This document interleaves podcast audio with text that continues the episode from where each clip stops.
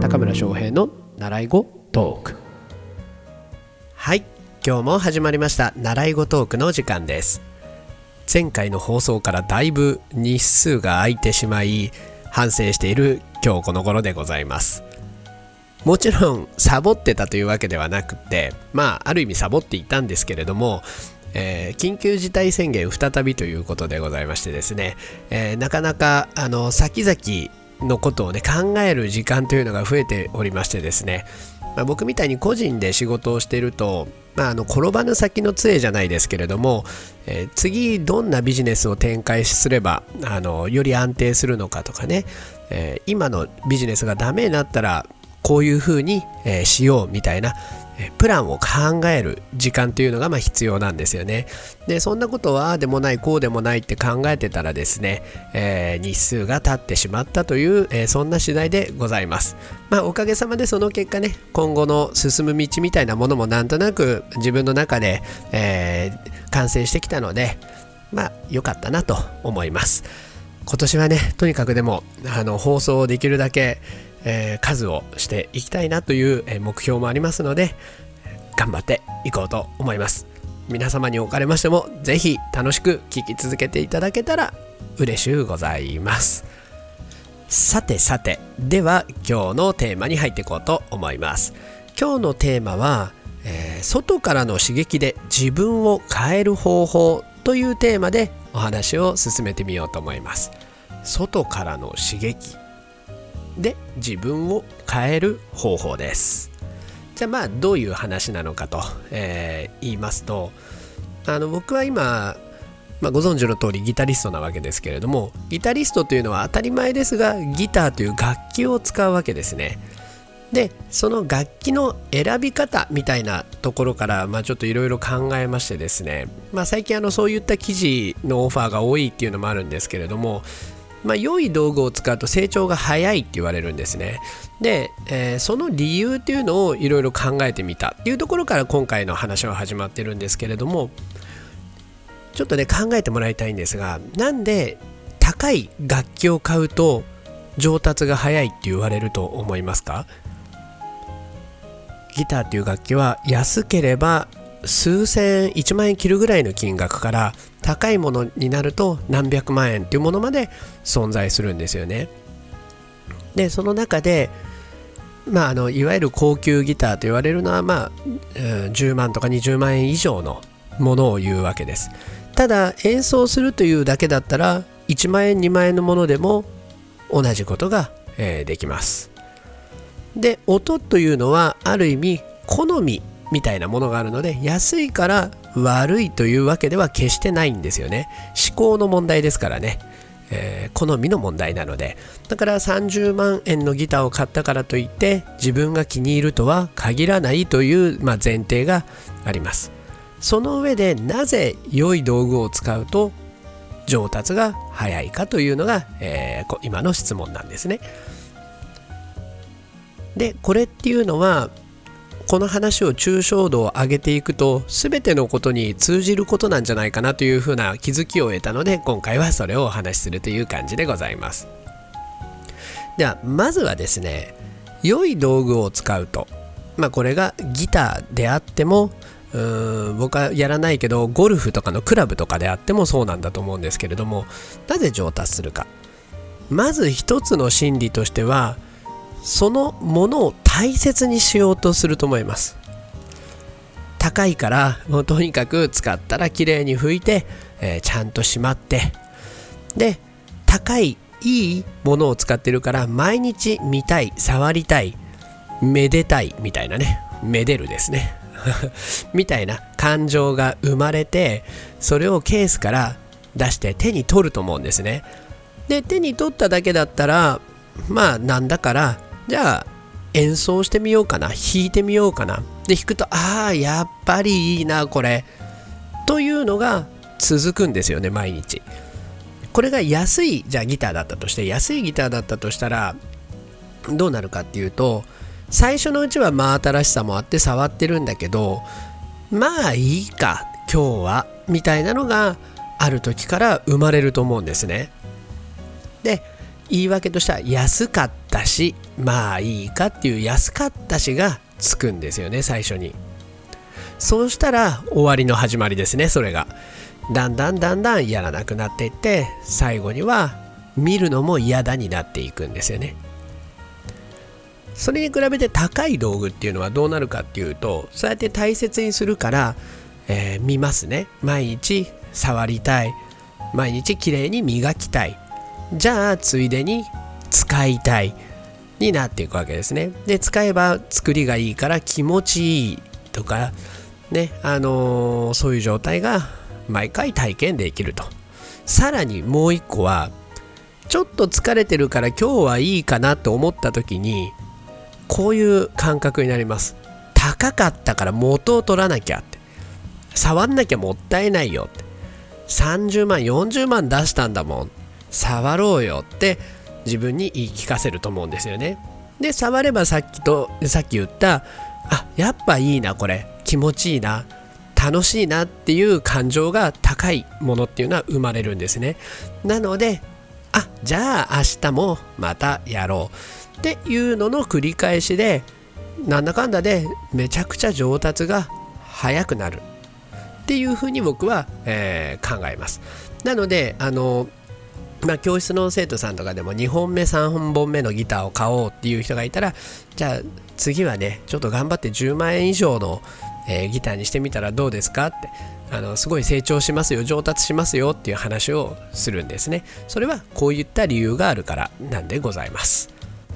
まあ、あとは結構大きいところで言えばその道具が高ければ高いほどそれを使っている自分がそれに見合う自分にならなきゃいけないっていう、えー、プレッシャーがかかるっていうのもあると思うんですよね。その道具が例えばじゃあ50万円だったらでも自分はまだまだ初心者と言われるような状態だったとしたら、えー、それを使ってるのに恥じない自分にならなきゃっていう、えー、意識が多分無意識のうちに働くと思うんですよね。これ持ってた弾けなかったら恥ずかしいよねみたいな。そういうのがあって、えー、その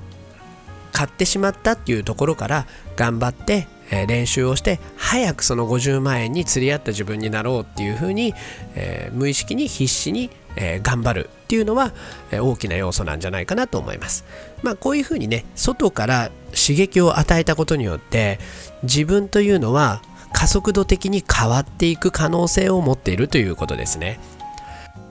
でこれにちょっと類する話で、えーと、この間本かな雑誌かな何かで見たんですけどモテる男はスーツにこだわるっていうキャッチフレーズみたいなものを見たんですね。これもまあ一緒だなと思うんですよね。これっていうのも例えばまああの発給のねサラリーマンだったとしても給料が少ないねサラリーマンだったとしてもあの安いね1万円2万円のスーツを着るんではなくって、まあ、何十万もする高級なものを1着こだわって仕立ててみたと。するじゃないですか。そうすると自分がそれを着ることによってあそうかいいものっていうのはこういう細部がいいんだなとかあのあじゃあ今自分が履いてる靴ってどうかなあこれはこのスーツに合わないなっていうのが着たことでわかると思うんですよね。あじゃあこの靴はやっぱりこだわりのあるこういうものにしよう。って、えー、揃えていくと思うんですね。そうするといろんなところにまで意識が回るそういう男になれると思うんですよね。でいろんなことが分かってくるんですよねそれを着たことで。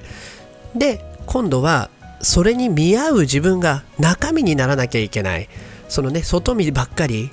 すごくいいもので固めてても、えー、なんだか自分で自分のことはわかるからあそれに釣り合ってないな。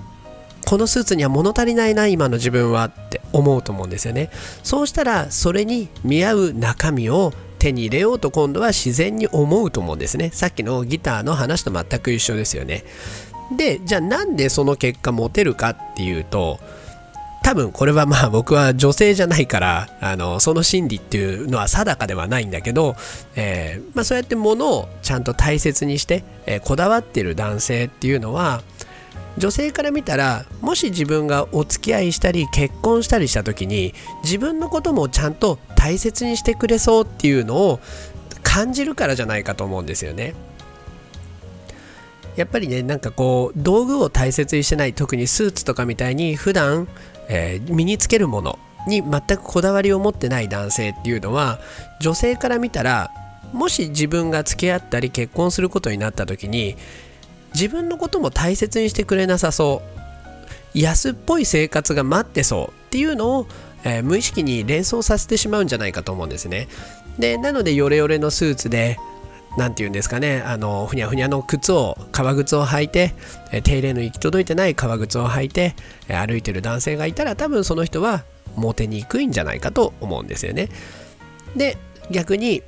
あのまあそんな高級なすごい高級なブランドじゃなくてもちゃんと手入れの行き届いた綺麗なスーツ、えー、ちゃんと磨かれた靴っていうものを大切に、えー、履いてる着ている男性だったらえかなりモテるんじゃないかなというふうに、え思いました。で結局ねそういうものっていうのはある程度高いのでまああの高いものを身につけるとモテるようになるというのはそういう意識の変化があるからなんじゃないかなっていうふうに、えー、僕は今回なんかいろいろ考えてみたという感じです。だからこれをまあこういうふうに考えたらいいと思うんですよね。あの、まあ、外見を良いものに、え変えていけば外,、まあ、外見をっていうか、まあうん、外見からでもって言ったらいいかな。外見からでも良いものに変えていけば、まあ、ギターだったら、えー、高級な、えー、ギターを無理やりでも頑張って買って使ってみれば、ね、あの自分も一緒に成長できますよということなんですよね。だから人はね外側から変わることが可能なんですよね。よくね内面が大事だって言っても内面から変えるって結構大変なんですよ。何もないところから急に変えようとすることですからね。それは結構な苦行だと思うんです。ただちょっとね今の時代だったらちょっとお金を出せば少しいいものが買えるわけですね。でそれを買って無理やり外部刺激によって自分を変えちゃうっていうのが、まあ、一番いいんじゃないかなというふうになんか僕は思いました。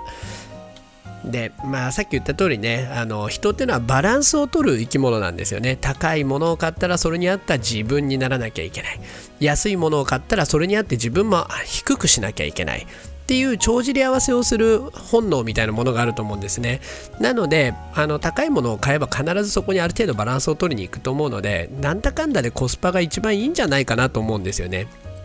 安いものって結局すぐ飽きたりダメになっちゃうから何度も買い替える必要が出てきちゃうんですよね。そうするとなんだかんだで高くついたなっていうこと結構あると思うんですね。